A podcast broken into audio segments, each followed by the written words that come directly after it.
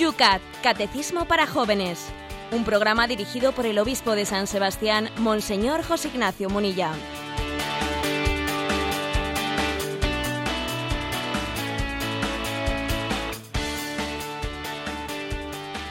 Muy buenos días para todos los que sintonizáis en esta mañana de lunes el Yucat.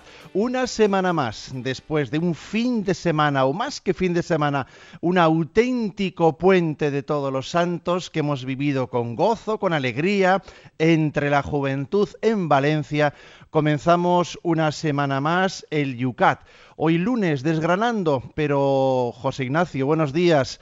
No sé si los fuegos artificiales han descendido, si se nos ha pasado la borrachera. ¿Cómo vivimos este lunes post Valencia? No, vivimos este lunes con sentido de, con conciencia viva, eh, de haber asistido, de haber sido pues protagonistas también y haber asistido los 2.000 jóvenes que allí se congregaron pues a un momento de gracia de la pastoral juvenil en la Iglesia de España con sentido de responsabilidad porque entendemos que tenemos que transmitir, que Dios nos ha dado ese privilegio de estar allí para que seamos instrumentos suyos.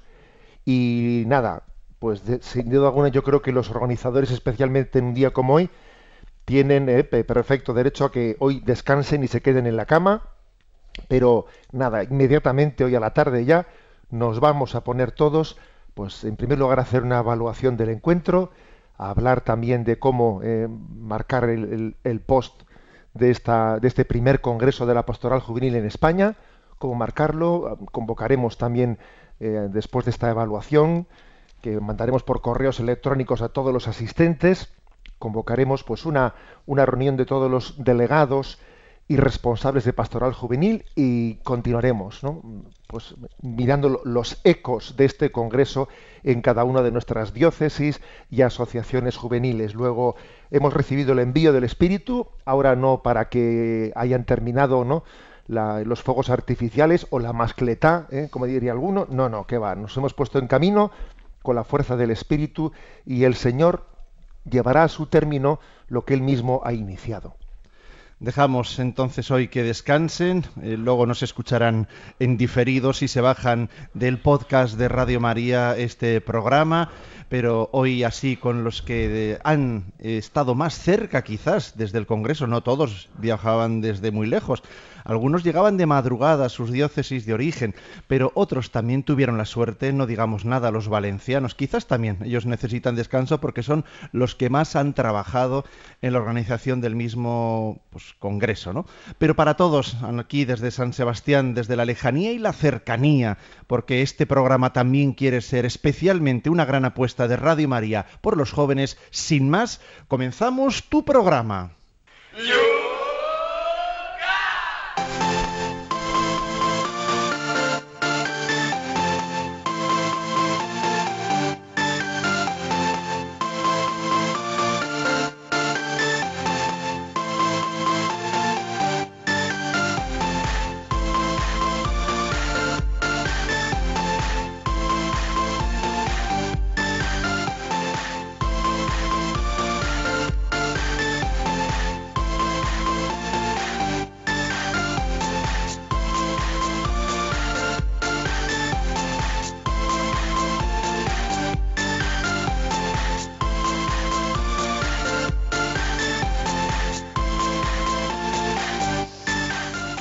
Comenzamos, como siempre, nuestros programas mirando hacia atrás.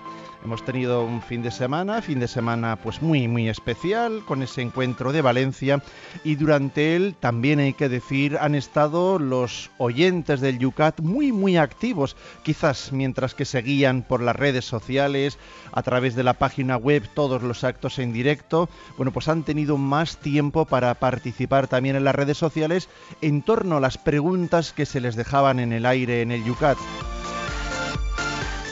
Vamos a comenzar desde Lourdes, desde Orihuela. Nos hace la siguiente pregunta.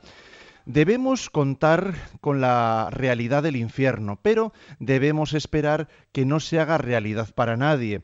Leí hace tiempo la exposición que hace un teólogo, von Baltasar, de su teología del sábado santo, comunión definitiva con Cristo más allá de la muerte, pero aplicado de forma distinta al hombre que le rehúsa. Es decir, en esta figura de la comunión con Cristo aparece el amor de Dios como ese poder que no obliga al pecador a salvarse a la fuerza y contra su voluntad, sino que le acompaña, por decirlo así, con el gesto mudo de la presencia en la soledad. El alma rechaza a Dios y Dios por su amor infinito le acompaña en silencio eternamente. Yo lo comprendo como madre que soy, dice, porque una madre podría acompañar en la soledad, en el silencio, y eternamente a un hijo que no le quiera. ¿Cuánto más Dios? ¿No le parece, Monseñor, que es conmovedor y expresa de una forma extrema lo que Dios puede llegar a querernos? Vamos a ver, ¿eh? esta pregunta de esta oyente, pues ciertamente de Lourdes de Orihuela, es una pregunta interesante y además profunda. Y antes de empezar a responderla, igual hay que empezar a decir que siempre hay que distinguir lo que forma parte de la fe de la Iglesia, lo que por lo tanto es un depósito común para todos nosotros, y de lo que son las explicaciones teológicas, ¿eh? que pueden ser pues, opinables. ¿eh? Hay que decir que la Iglesia habla de la existencia del infierno, de la posibilidad eh, de la condenación, pero que jamás la Iglesia ha entrado a definir cuántos son, o si son muchos, si son pocos, si este sí, si este no, pues ha recibido la condenación. La Iglesia jamás, ha, así como sí que hace una declaración de beatificación o de canonización de que tal persona está en el cielo, la Iglesia en su magisterio nunca ha utilizado el magisterio ni tiene encomienda de Jesús para ello, de utilizar el magisterio para decir que tal persona está condenada en el infierno. No, no compete eso al magisterio de la Iglesia. ¿De acuerdo? ¿Eh? eso creo que es importante decirlo. Ahora bien, decir, ¿no? Bueno, hay que decir una cosa, Von Baltasar, este, este teólogo al que se refiere el oyente, es un gran teólogo, es una de las personas que en el siglo XX más ha aportado a la teología católica eh, y es un teólogo pues, ortodoxo, eh, adherido plenamente al magisterio de la Iglesia. ¿no? Sin embargo, yo voy a decir que creo que en este punto concreto, en esa afirmación que él hizo, eh, pues de que el infierno sí existe, pero que él cree, bueno, no, es que lo diga tan, tan, de una manera tan simplona ¿no? como la que hablo yo, pero bueno, que él dice que el infierno existe, pero que él cree que está vacío, que no va nadie, yo creo que ahí se equivocó. Y voy a decir mm, argumentos, ¿no? Esta es mi opinión personal. En primer lugar, algo que es indudable desde el punto de vista de la fe es que por lo menos en el infierno lo que sí que es dogmático es que están los demonios. O sea, los ángeles caídos sí están en el infierno, es en, ese estado de absoluto rechazo de Dios, con lo cual decir que está vacío, ya por este punto ya, fallamos. Eh, que los demonios están, eso es indudable. La explicación que hace Von Baltasar mm, del descenso de Jesús al lugar de los infiernos, interpretándolo de esa manera, ¿eh? como, como lo, ha, explicado muy bien ¿eh? Lourdes de Orihuela. Hay que decir que ha hecho una pregunta muy bien resumida y explicada. Eso que, claro, Bon Baltasar dice, Jesús descendió al lugar de los infiernos. ¿Qué significa eso? Pues que ya que hubo, hay condenados que no quieren salvarse, que rechazan la salvación de Dios, Dios en su infinita misericordia dice, tú no quieres dejarte salvar, yo no te puedo obligar a salvarte, pero voy a estar contigo toda la eternidad, aunque sea aquí, en este lugar de tinieblas, yo estaré al lado tuyo. A ver, esa no, es esa no ha sido la interpretación de la tradición de la Iglesia. La interpretación de la tradición de la Iglesia es que el descenso de Jesús a los infiernos o al lugar de los muertos o al Seol como se diga, eh, es el rescate de Adán y de Eva que estaban necesitando ¿no? de la victoria de Cristo para abrir los, los, sellos del libro, del libro de la vida y para poder entrar en la vida eterna. Es como el rescate de los justos del Antiguo Testamento que sin la redención de Cristo no podían ir al cielo. Eh, en resumen, que yo creo que, que, esa teoría, esa teoría de von Balthasar, que aunque tenga pues, por la mejor de las, de, las, intenciones, yo creo que no se compagina eh, con, con, la Sagrada Escritura. La Sagrada Escritura eh, afirma claramente el amor misericordioso de Dios, pero también lo afirma el respeto absoluto de Dios a la libertad del hombre cuando se utiliza mal. Es que no se puede respetar un poquito la libertad, es que la, libertad o se respeta o no se respeta. ¿eh? Pero claro, si, Dios nos ha hecho libres, nos ha hecho libres. Lo que no puede ser es sí pero no. ¿eh? Así lo digo en plan de broma, pero sorber y soplar las dos cosas a la vez no se pueden hacer. ¿eh? Eh, con lo cual, yo creo que no se puede decir, a ver, pues eh, eh, la maldad. Por otra parte, fijaros una cosa, las imágenes de la Sagrada Escritura hablan, hablan de la posibilidad de la condenación, pues no con un futuro hipotético, sino con un futuro real. Y estos irán al fuego eterno y los otros irán. No dice irían, podrían ir, no, no, dice irán. O sea, es decir, creo que también hay que entender que la Sagrada Escritura habla con nosotros en verdad y no está contándonos la historia del hombre del saco. La historia del hombre del saco, ¿os acordáis cuando éramos pequeñitos que nos contaba la historia del, del sacamantecas, el hombre del saco? O sea, que yo sí que recuerdo siendo pequeñito, pues no sé, tener ahí ciertos, ¿no? ciertos mitos de, de miedos y de cosas. No, el Evangelio no nos cuenta historias para meternos miedo y que nos portemos bien. No, no. El Evangelio nos habla en, en verdad. O sea, el corazón de Cristo eh, está hablando de la verdad de lo que es el misterio entre Dios y el hombre, de proponernos su amor y el drama que es pues, el poder acoger el amor, pudiendo acogerlo, la posibilidad de rechazarlo eternamente. Nos vamos ahora hasta Sevilla. Desde allí Cristina se ve que estaba siguiendo el Congreso y dice gracias por estar ahí y por el Congreso de Pastoral Juvenil, siempre sembrando semillas. Practiqué la Ouija en mi adolescencia, pocas veces, pero suficiente para darme cuenta que no era ningún juego. Hay veces de que estando sola en casa tengo la sensación de que hay alguien detrás de mí que me sigue, como si fuera a hacerme daño y lo paso mal. Pienso, no hay nadie, pero tengo la sensación de que con mi simple pensamiento ya estoy acercándome a ellos. Quizás todo esto sea una tontería, pero me siento frágil y muy débil en estos momentos. Me podría decir qué puedo hacer en estas ocasiones, le agradecería tremendamente. Y en segundo lugar, cómo discernir con un, cuando un ángel es un ángel caído o si se nos presenta como ángel de la luz. Muchas gracias, nos dice. Sí, recuerdo que en el programa que hicimos en directo desde Valencia, eh, el viernes, pues eh, salió este tema, el tema de que, bueno, pues que con el demonio no hay que tener ninguna relación, ni, ni explícita, por supuesto, pero tampoco adentrarnos, en la Iglesia nos aconseja que no nos adentremos en, en ciertos esoterismos, estilo como el de la Ouija, etcétera, que podrían ser susceptibles de estar siendo manipulados por el maligno. ¿eh? Recuerdo que hablamos eso ahí en Valencia ante los oyentes, y bueno, y supongo que la pregunta pues viene por allí, ¿no? Eh, vamos a ver, el consejo que le doy a ella, sin duda alguna, es que tenga paz, ¿eh? que tenga paz y no se deje arrastrar por los miedos. Aun en la posibilidad, ¿no? De que cuando ella pues era joven y, y tuvo aquellas, ¿no? Pues aquel, cometió aquellos errores de meterse en la ouija, en esto, en otro, aun, aun, cuando en aquel momento hubiese podido tener, ¿no? Pues el espíritu maligno algún tipo de influencia, eh, vamos a ver uno no, no, no, no pensemos en esas influencias como si luego permaneciesen, permaneciesen al margen de la soberanía de Dios el resto de nuestra vida. Es decir, que tenga paz, la clave está en vivir en gracia de Dios, vivir estrechamente unidos a Él. Y cuando vivimos en gracia de Dios, somos templo del Espíritu Santo. ¿eh? Y nuestro Santo Ángel de la Guarda eh, camina junto a nosotros. Bueno, la, verdad es que el ángel de la guarda camina junto a nosotros, aunque le metamos entre zarzales. Pero bueno, ¿eh? Em, que hagamos ese acto de presencia de Dios que disipe todo miedo, todo temor. ¿no? Y luego yo creo que, eh, creo que es importante eso. ¿no? También el demonio tiene la táctica de meter miedo. Es una táctica importante. Y el que, y el que empieza ¿no? a ser esclavo de sus miedos, se retroalimentan, los miedos se retroalimentan. Una cosa que tuve yo pues, la ocasión de decir ¿no? allí en el Congreso de Pastoral Juvenil de, de Valencia, es que a los miedos hay que mirarles a los ojos. Ponerte delante de ellos y mirarle a los ojos.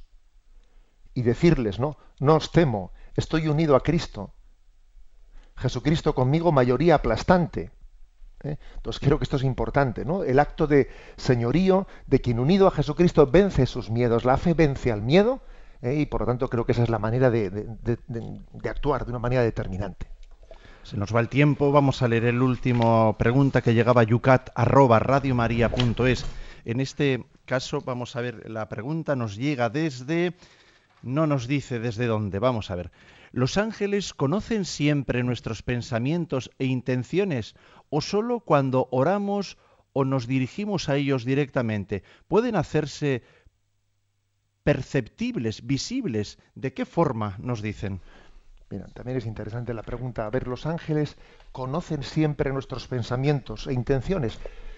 Vamos a ver, hay que decir que hay cosas, repito lo que he dicho al principio, hay que distinguir lo que es un eh, magisterio de la Iglesia definido y, lo que son más bien la doctrina católica, la doctrina que tradicionalmente la Iglesia ha explicado, aunque no esté eh, pues respaldada eh, mm, pues por una definición del magisterio.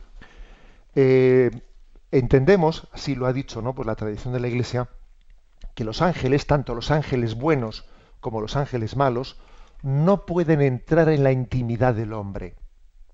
La intimidad del hombre es, un lugar reservado en el encuentro con Dios. Mm, por lo tanto, ese tú a tú de mi pensamiento, de mi diálogo, eh, ahí no puede entrar nadie sin tocar la puerta, de no ser que sea Dios mismo. Dios mismo sí entra, ¿no? En nuestro interior, Él conoce nuestros pensamientos, etcétera, no así los ángeles. ¿eh? Pero sin embargo también, digamos, en la tradición de la Iglesia, y repito que no estoy hablando de una fe eh, expresada con la fuerza del magisterio, sino la interpretación más generalizada que han hecho ¿no?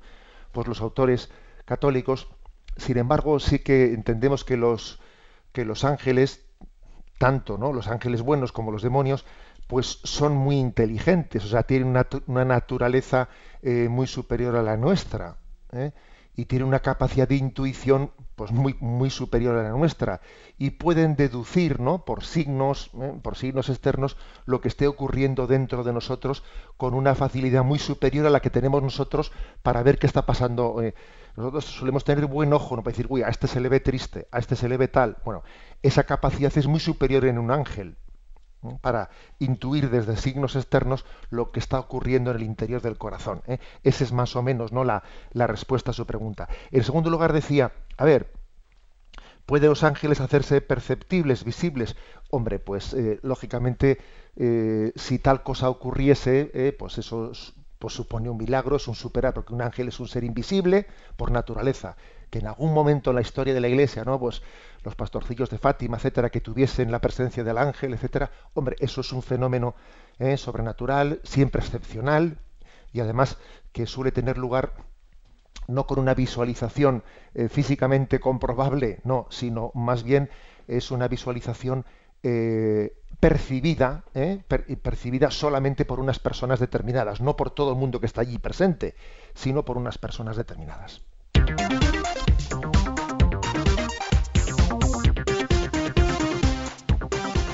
Vámonos que se nos escapa el tren. Es el número 56 del Yucat. Primer punto del Yucat de hoy, lunes. Nos plantea si el Yucat en el día de hoy. Llevamos ya cuatro días con él compartido en las redes sociales, en el Facebook de Yucat Radio María. La criatura, hombre, ¿tiene el hombre una posición privilegiada en la creación? Y la respuesta es la siguiente. Sí, el hombre es la cumbre de la creación porque Dios lo creó a su imagen. Génesis capítulo primero, versículo 27. O sea que el hombre sí tiene una posición privilegiada en la creación. Y continúa diciendo, la creación del hombre se distingue claramente de la creación de los demás seres vivos. El hombre es persona. Es decir, puede decidir con su voluntad y su inteligencia a favor o en contra del amor. Bueno, pues eh, en la Sagrada Escritura, cuando uno lee el Génesis, obviamente, ¿no? Pues allí hay eh, una distinción en, la, en el relato de la creación en el que se presenta al hombre como la cumbre de la creación especialmente en el primero de los relatos de la creación, porque bien es verdad que hay dos relatos ¿eh? distintos, complementarios, pero bueno, generalmente solemos leer el primero ¿eh? dentro del Génesis. El hombre es la cumbre de la creación, y llegado el último día, Dios creó, creó al hombre. Em, es curioso ver que hay un detalle, ¿eh? un detalle. El hombre pone el nombre a los, al resto de los seres de la creación. Es decir, hay como una diferencia clara, ¿no? Dios crea al hombre y le dice, pon nombre. A ver, bautiza, entre comillas, ¿no? Venga, tú tienes que poner el nombre al resto de los, eh, de los seres que yo he creado. O sea, es decir, eh, sí, los he creado yo, igual, igual que a ti, pero es un poco distinto. Tú tienes que ponerles nombre, es decir, no tienen la misma dignidad que tú. ¿eh? Son criaturas, al igual que tú, sí, cierto, pero yo a ti te he creado de una manera especial. Es como si yo te asociase, o sea, te asociase a este misterio de la creación y de la transformación y del dominio del mundo, y entonces quiero que tú el mundo lo transformes y, que comiences por ponerle nombre, que poner nombre, pues obviamente ya es un signo de tener pues una, un señorío sobre aquel a quien le pongo nombre. Eh, solamente el hombre, entre todos los seres de la creación, es amado por sí mismo. Eso lo dice el Concilio Vaticano II. Solamente el hombre Dios lo quiere por sí mismo. El resto de las criaturas Dios las quiere, sí, pero las quiere para el hombre. ¿Mm?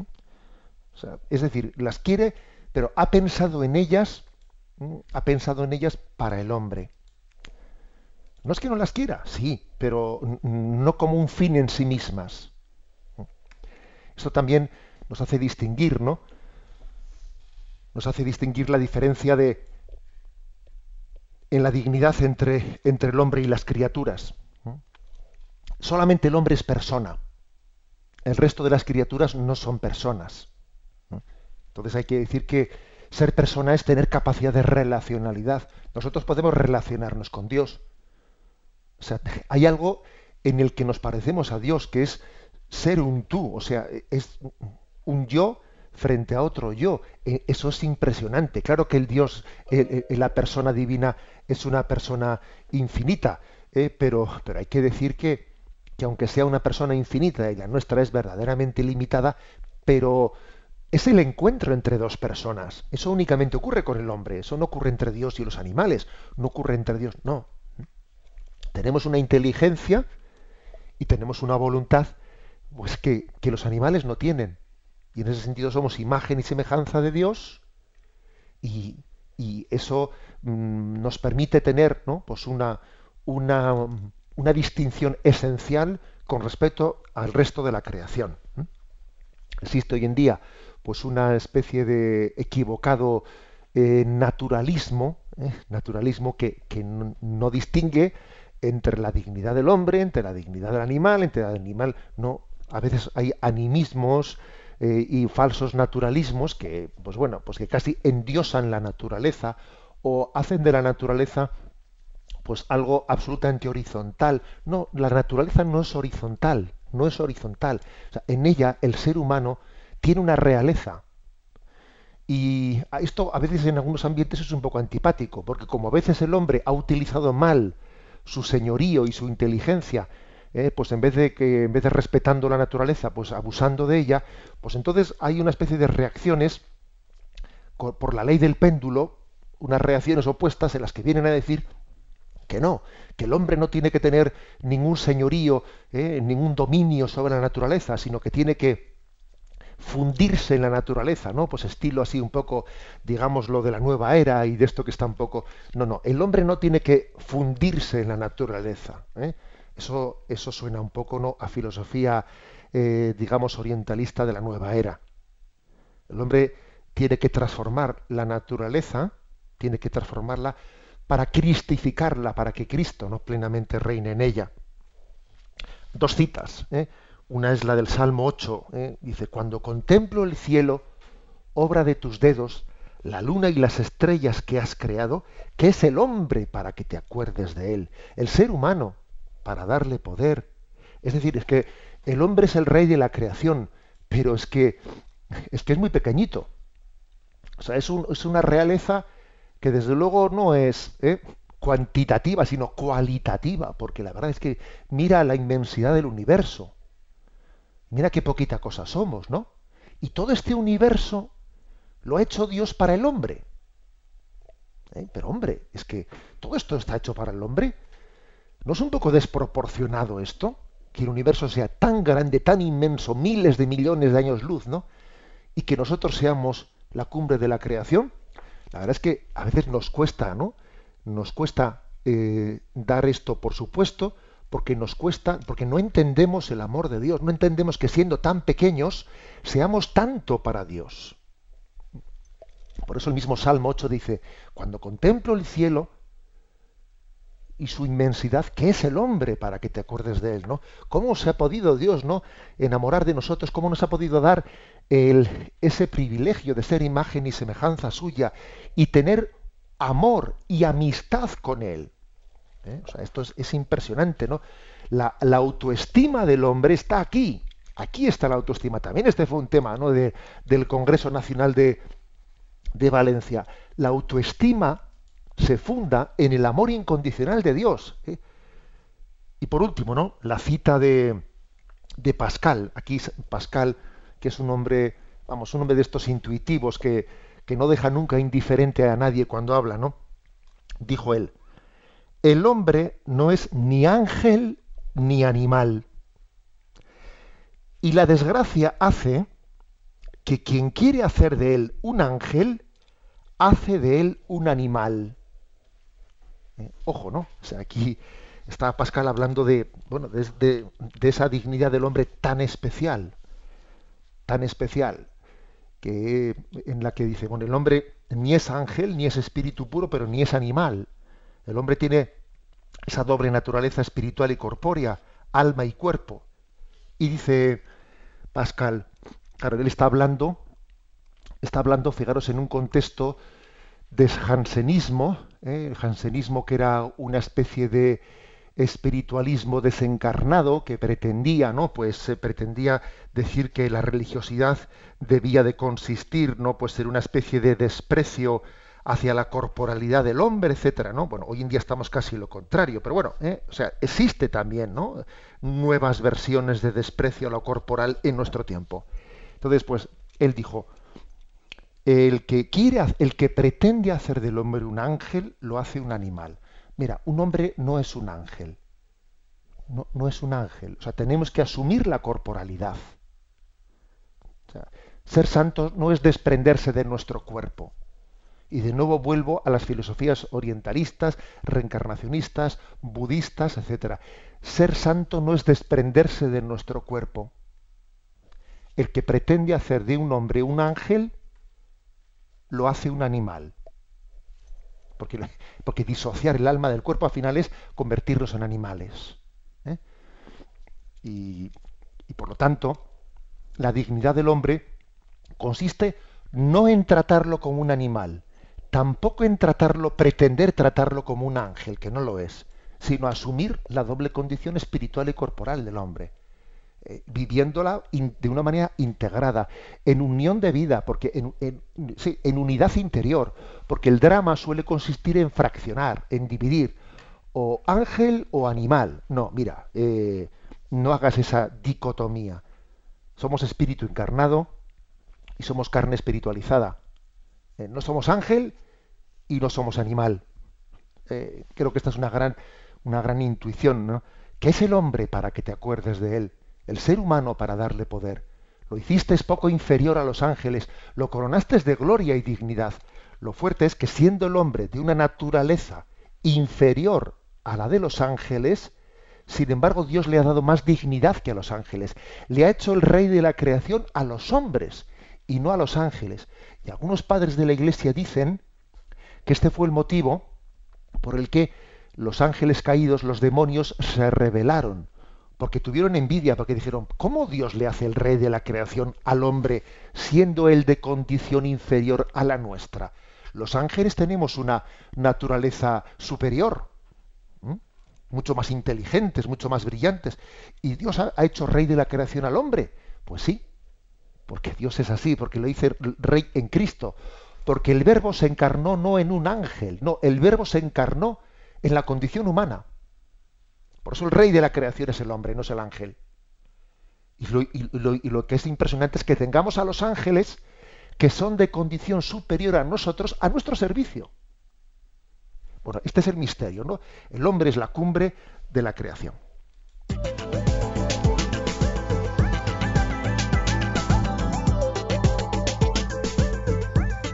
Abrimos nuestras redes sociales para que participéis en torno a este punto que acabamos de explicar. Las vías las conocéis. Por una parte tenemos el Twitter o arroba obispo munilla. El correo electrónico que vemos que cada día utilizan más nuestros oyentes también, yucat arroba radiomaria.es. La página de Facebook. Es muy fácil de buscarla en Facebook. Yucat Radio María. Sobre ella tenemos que decir, hay muchas personas que mandan mensajes en la página. No podemos leer todos esos mensajes. También son muchos los que hacen sus propios posts intentan como hacer una nueva noticia, un post nuevo, también se multiplican. Preguntad en torno, en el mismo que nosotros hemos puesto, en torno a las preguntas que hemos hecho, por favor. Y también el 91, el teléfono que ya todos conocéis de Radio María, bueno, también está ahí hoy Rocío para atender vuestras preguntas. Pero vamos con el temazo musical. Cuando son las 8.31, 7 y 31 minutos de la mañana, Hoy vamos a hacer también en nuestro descanso musical una vuelta a Valencia. Allí siempre se ha dicho que estos congresos tienen muchas cosas buenas, pero una de ellas son los pasillos, los pasillos, no solo las grandes ponencias, los debates, las mesas redondas, también los pasillos. Allí conocíamos a un grupo muy famoso en Valencia y en el resto de España, Alborada. Y bueno, pues a ellos les pedíamos el tema para el día de hoy. Y esto es lo que no puede ser más adecuado. Envío, id y anunciad lo que el grupo Alborada comparte esta mañana con todos nosotros.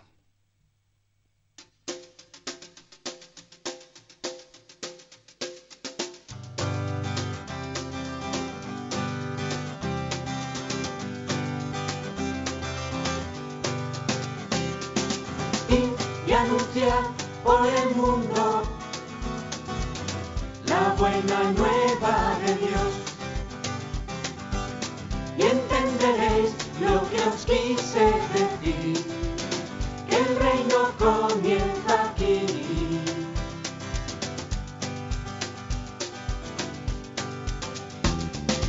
Y, y anunciar por el mundo la buena nueva de Dios.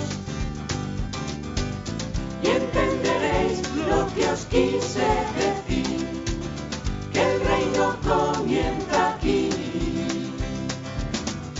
si os amáis de verdad. Y dais cobijo al más pobre, ¿quién podrá contra vosotros y vuestras obras condenar? Sed luz que alumbra en lo alto, sembrad la tierra de amor sed mensajeros que anuncien la buena nueva de Dios. Y, y anunciar por el mundo la buena nueva de Dios. Y entenderéis lo que os quise decir, que el reino comienza aquí. Y, y anunciar nueva de Dios. Y entenderéis lo que os quise decir, que el reino comienza aquí. Sé del mundo la sal, del mundo la luz, del mundo el amor.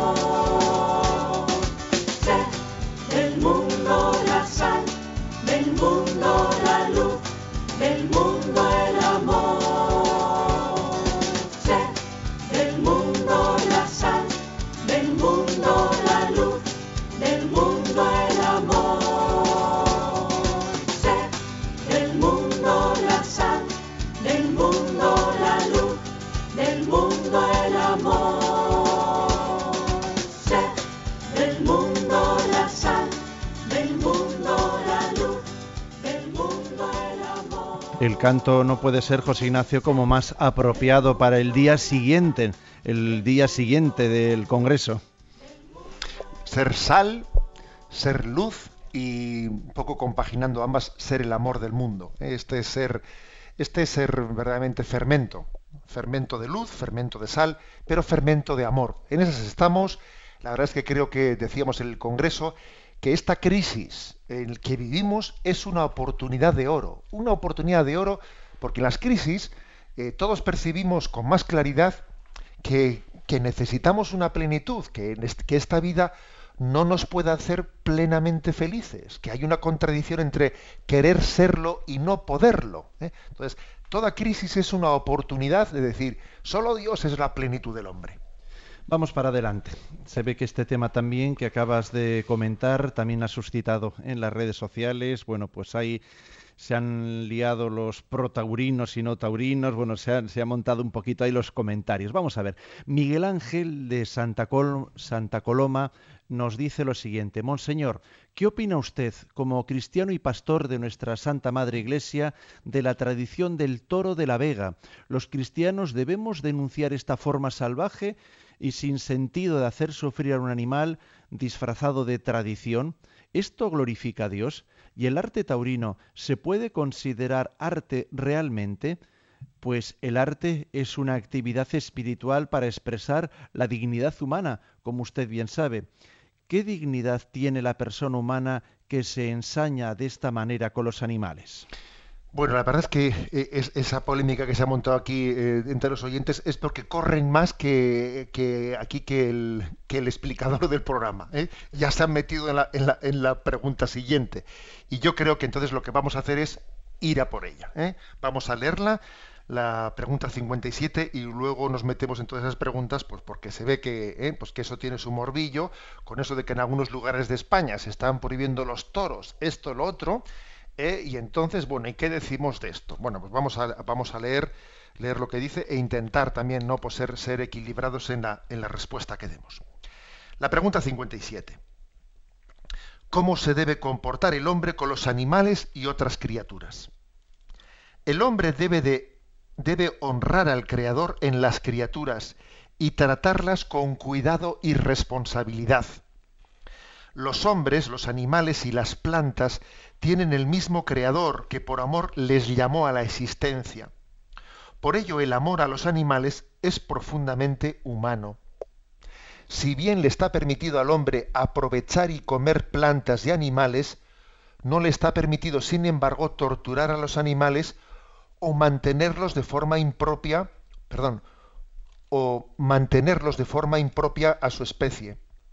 Esto contradice la dignidad de la creación, tanto como la explotación de la tierra a causa de una codicia ciega. Bueno, pues este tema, bueno, hemos dicho que el hombre pues es, el rey de la creación, es la cumbre de la creación, que tiene una dignidad diferente a la de las plantas, a la de los animales, y entonces dice, bueno, vamos a ver, pero entonces ahora, ¿cómo se relaciona el hombre con el resto de la creación, eh, especialmente con los animales?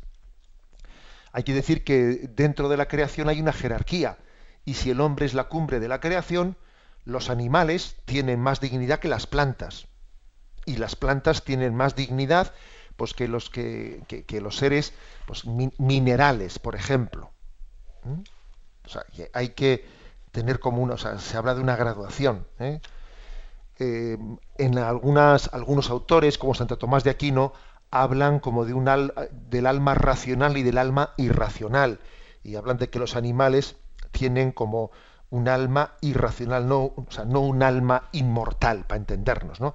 sino que, eh, bueno, pero están animados, ¿eh? bueno, es una especie de dignidad, no estamos hablando de un alma inmortal, que perviva más allá de la muerte, no, no estamos hablando de eso, pero sí se está hablando de una dignidad superior a la de las plantas y a la de, la, de los seres inanimados.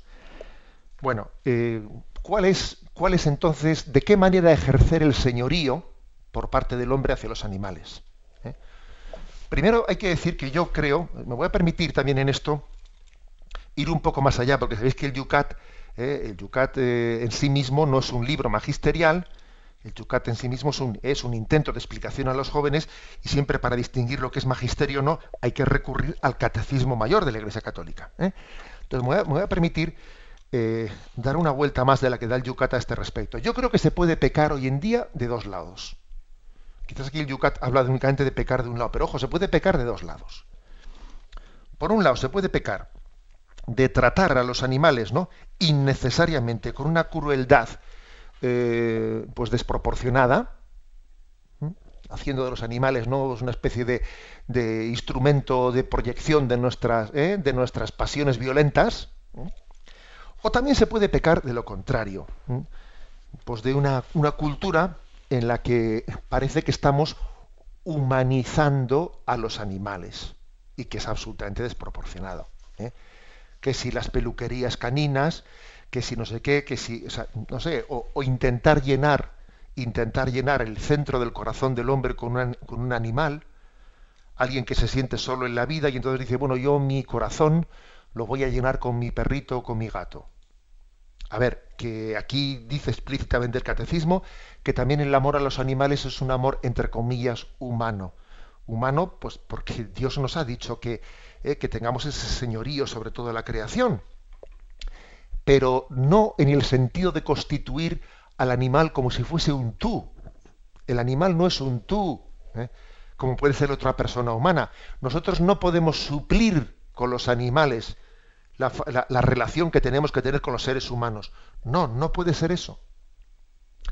Y también, si me permitís, existe una especie de generación Disney, eh, pues en la que, bueno, que parece como eso, que si Pluto y, Mickey, o sea, como si fuesen personas humanas, ¿no? A veces, pues eso, hemos, dibujado a los animales con rasgos humanizados, eh, y, esta generación, Pluto y Disney, y que al mismo tiempo ha coincidido con el, con el retorno de la vida rural a la vida urbana, a veces ha planteado una relación entre el hombre y el animal que no, que no es la correcta. O sea, en, en el campo, en el campo, se ha sido mucho más equilibrado en la relación hombre-animal que en la ciudad.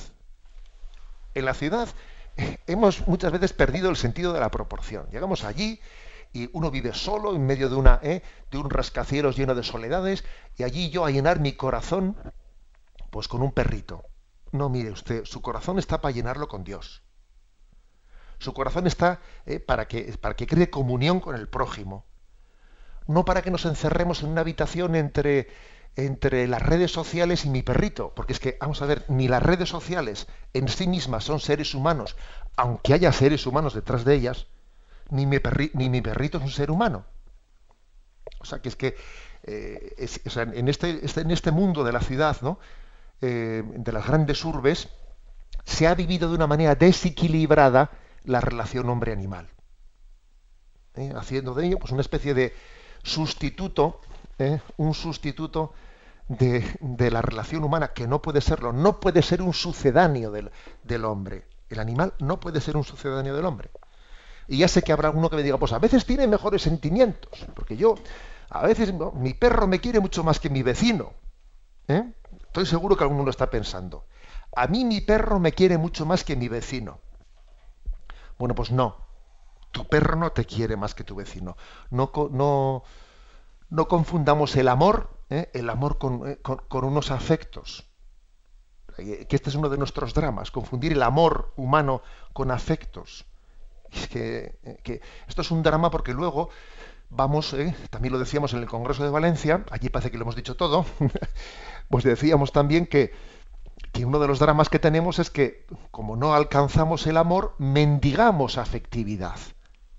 No, y, y la afectividad, el mendigar afectividad no nos puede consolar de no haber alcanzado el amor. O sea, que es que no, que tenemos que aspirar al amor, no a mendigar afectividad. Bueno, por un lado está esto, ¿eh? por un lado está este, eh, este riesgo de, equivocadamente pretender humanizar a los animales, pero también está el, peligro opuesto, que es el, el, que habla el, eh, pues el catecismo, que es tener una relación con los animales pues de crueldad, de crueldad y de abuso desproporcionado. y claro, todo el mundo enseguida se piensa, los toros, bueno, con todos mis respetos, yo creo que se refiere a mucho más que eso. Mucho más que eso. O sea, también se refiere al hecho de que puede existir crueldades absolutamente gratuitas, ¿no? que a veces incluso están ligadas, casi siempre están ligadas al uso del alcohol. Yo creo que el uso del alcohol suele ser un test y de las drogas, ¿no? Suele ser un test muy importante para discernir lo que es equilibrado y lo que es desequilibrado. En ese tipo de fiestas en las que nos subimos a la torre del campanario de la iglesia y desde allí lanzamos la cabra abajo para ver cómo se estrella, ¿no? Allí todo el mundo está borracho. Eh, muchas veces el uso del alcohol suele ser eh, pues un indicio de cómo nos deshumanizamos y nos animalizamos y tratamos a los animales a lo bestia. El tema de los toros, vamos a ver, el tema de los toros, que yo sé que aquí en las redes, ¿no? Y antes de que llegue la pregunta ya se ha armado un poco ahí la polémica. El tema de los toros pertenece también, ¿no? A este, a, esta misma, eh, pues a este mismo peligro del que se lanza aquí eh, la advertencia en el Yucat, el peligro de, de maltratar a los animales de una manera desproporcionada. Bueno, yo creo que, que, no es tan fácil responder esa pregunta. Es verdad que la historia de la Iglesia pues eh, ha habido intervenciones como San Pío V, San Pío V, eh, pues el siglo XVI, que hizo decretos en contra de los toros, ¿eh? o sea, ha existido incluso decretos de los papas en contra de los toros, y que en España tuvieron una gran resistencia, incluso para no publicarlos, y etcétera, etcétera. ¿no? También el antiguo derecho canónico prohibía a los sacerdotes la asistencia al espectáculo de los toros.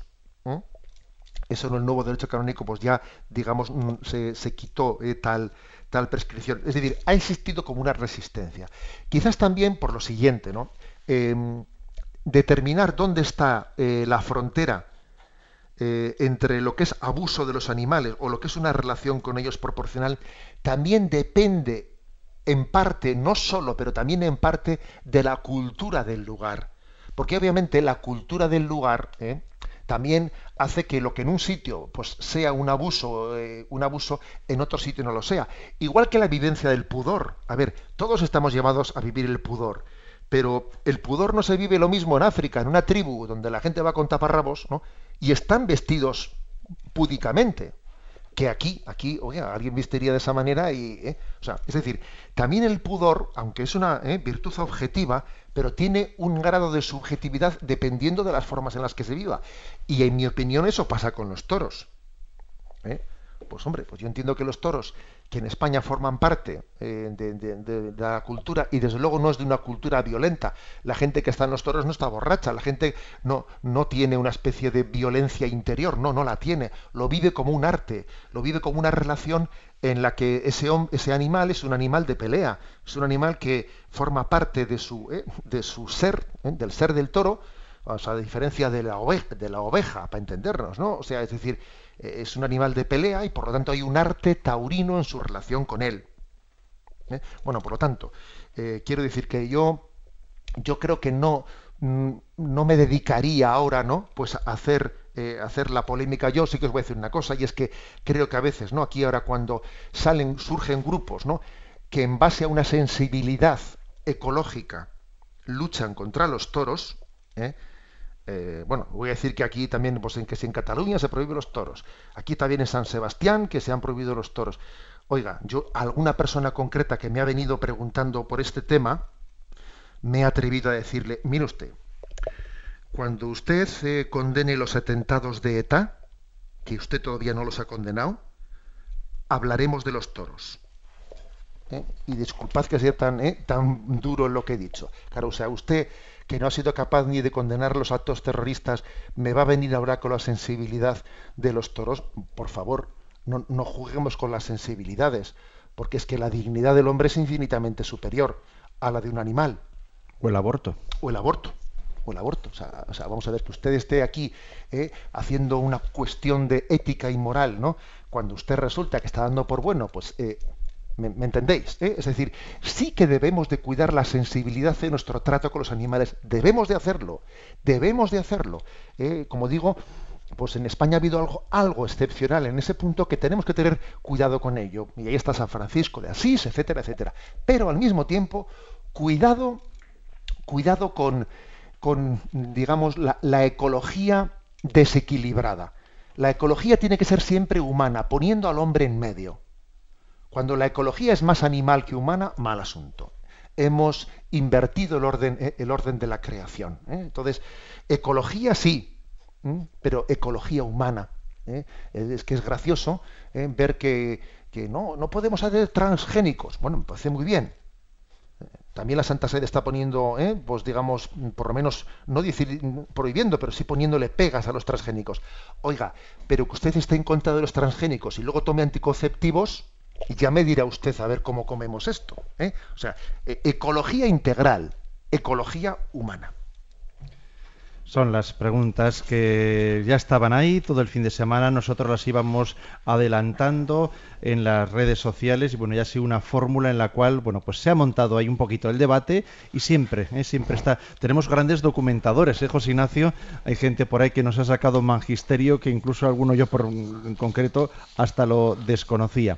Bueno, pues son maneras en las cuales también son muy activas en este programa, sobre todo para los usuarios de las redes sociales. Nosotros también así las hacemos aquí los ecos y aquellos que no utilizan las redes sociales, nosotros las compartimos con todos ustedes.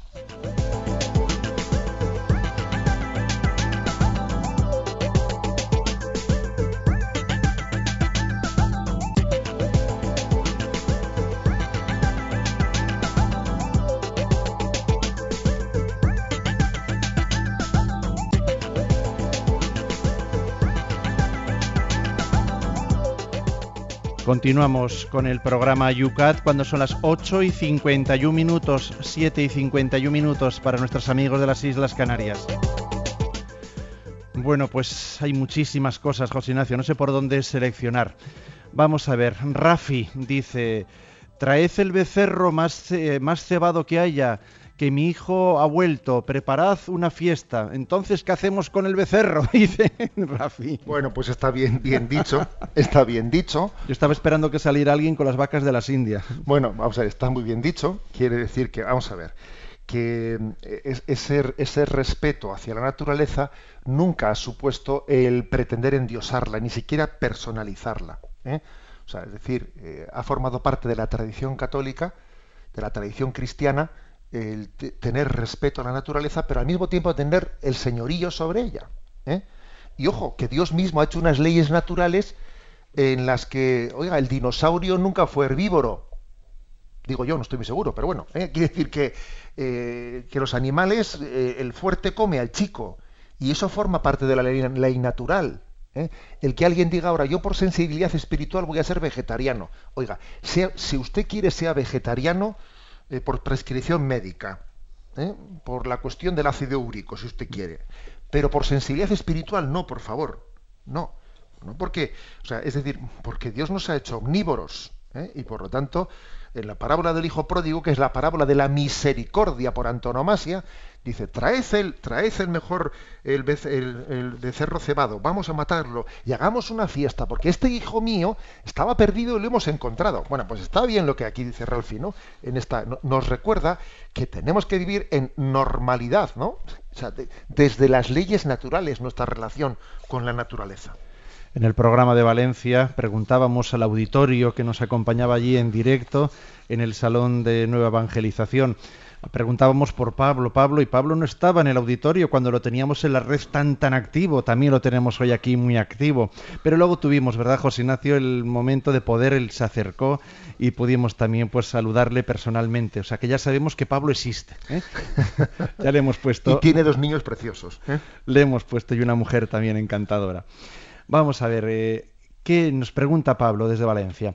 ¿Qué especie es más evolucionada? ¿El hombre para progresar destruye casi todo? ¿O los animales? ¿No sería mejor actuar por instinto? Dice. Bueno, pues está bien que Pablo diga esto, aunque le voy a contradecir absolutamente, ¿no? Porque muchas veces, a veces se piensa esto, ¿eh? A veces tenemos el riesgo de pensar que el hombre, que el, que el animal se que se- es más humano que el hombre. Recuerdo yo una hace años ya, ¿no?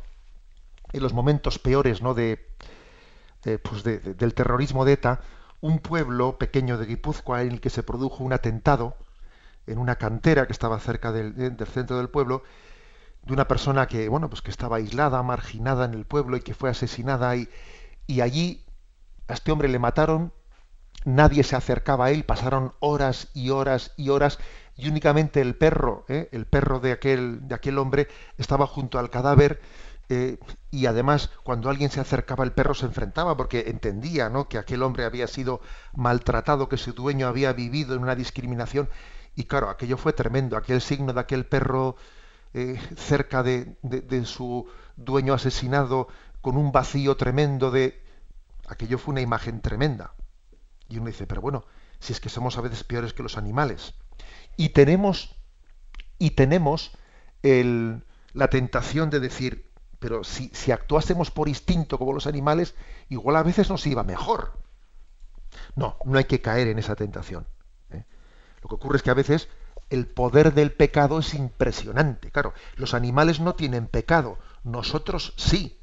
Entonces, claro, el que, es que, claro, los animales no pecan y nosotros pecamos. Entonces, en ese sentido, claro que un hombre puede ser peor que un animal, porque él peca y el animal no peca. Pero, ojo, el hombre tiene virtud y el animal no tiene virtud. ¿eh? Luego no hay que caer ¿no? en, esta, en esta tentación de desesperanza, no hay que caer en ella. ¿eh? Creemos en la dignidad del hombre, creemos en que hay más bien que mal, no caigamos nunca en la tentación de pensar que hay más mal que bien, eso es una tentación de desesperanza. En el mundo hay más bien que mal, en torno a ti hay más bien que mal, y si no lo ves, aclárate los ojos, échate gotitas de colirio, ¿sabes? O sea, deja que la luz del Espíritu te permita ver de otra manera el mundo que te rodea. No te encierres en ti mismo, no pienses esto es una porquería, esto está perdido, no, no. O sea, permite que Dios te, te, te, capacite, ¿no? Te capacite para ver la vida desde los ojos de Dios, ¿no? Creo que esta es la, la respuesta que hay que dar a Pablo.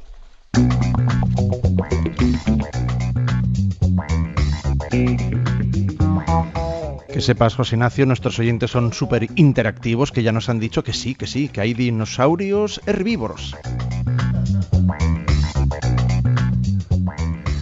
Bueno, pues antes de despedirnos tenemos que poner en la boca de los oyentes qué es lo que tenemos para mañana. Bien, pero también nos habrá no dinosaurios, pero otros carnívoros también habría, ¿eh? bueno, pues para mañana vamos a hacer dos puntos más. ¿eh? Para mañana tenemos eh, el punto 58. ¿Qué quiere decir que el hombre ha sido creado a imagen de Dios? El punto 59. ¿Para qué ha creado Dios al hombre? Nos despedimos con la bendición del Señor. La bendición de Dios Todopoderoso, Padre, Hijo y Espíritu Santo descienda sobre vosotros. Alabado sea Jesucristo.